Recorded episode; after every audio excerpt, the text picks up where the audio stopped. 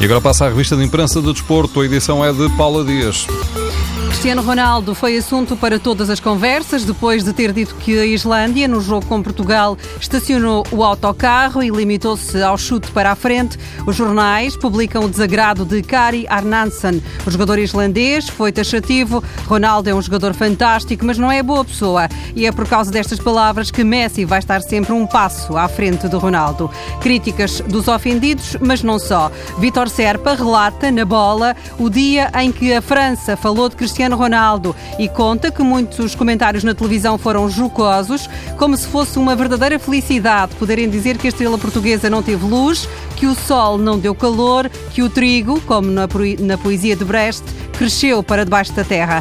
Vitor Serpa considera que Ronaldo deve a ele próprio uma exibição de outro nível nos próximos jogos, sublinhando que há pequenos toques que se transformam em grandes tiques e Cristiano não precisa de explorar o seu lado mais exibicionista. Ainda Ronaldo, o lateral direito da seleção da Áustria, foi questionado pelos jornalistas sobre se existe um plano para Ronaldo.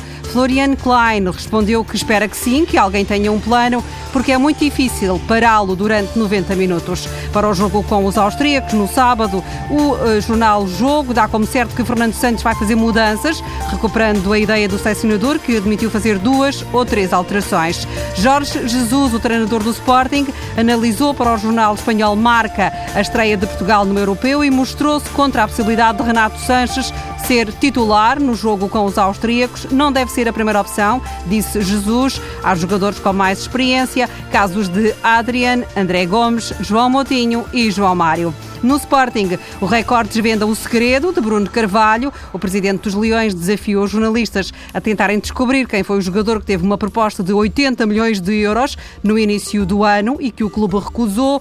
O recorde garante que o jogador em causa era Slimani e a proposta foi feita por um clube chinês. Nos jornais, ainda outra revelação de Bruno Carvalho. A cláusula de rescisão de Slimani terminou ontem e agora ele só sai se o Sporting deixar.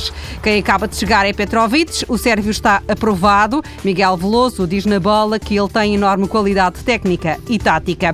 O jogo tem na primeira página outro elogio. Bruno Alves acredita que o Porto acertou ao escolher Nuno Espírito Santo porque ele tem o ADN portista. E quando os dois jogavam no Futebol Clube do Porto, Nuno não jogava muito, mas era o líder no balneário. Mais duas ideias de Bruno Alves nesta entrevista ao jogo. Defende-se das críticas depois da expulsão no jogo particular com a Inglaterra, antes deste europeu. Diz que um lance não mancha tudo o que já fez pela seleção. Bruno Alves garante ainda que está e sempre disponível para ajudar Portugal.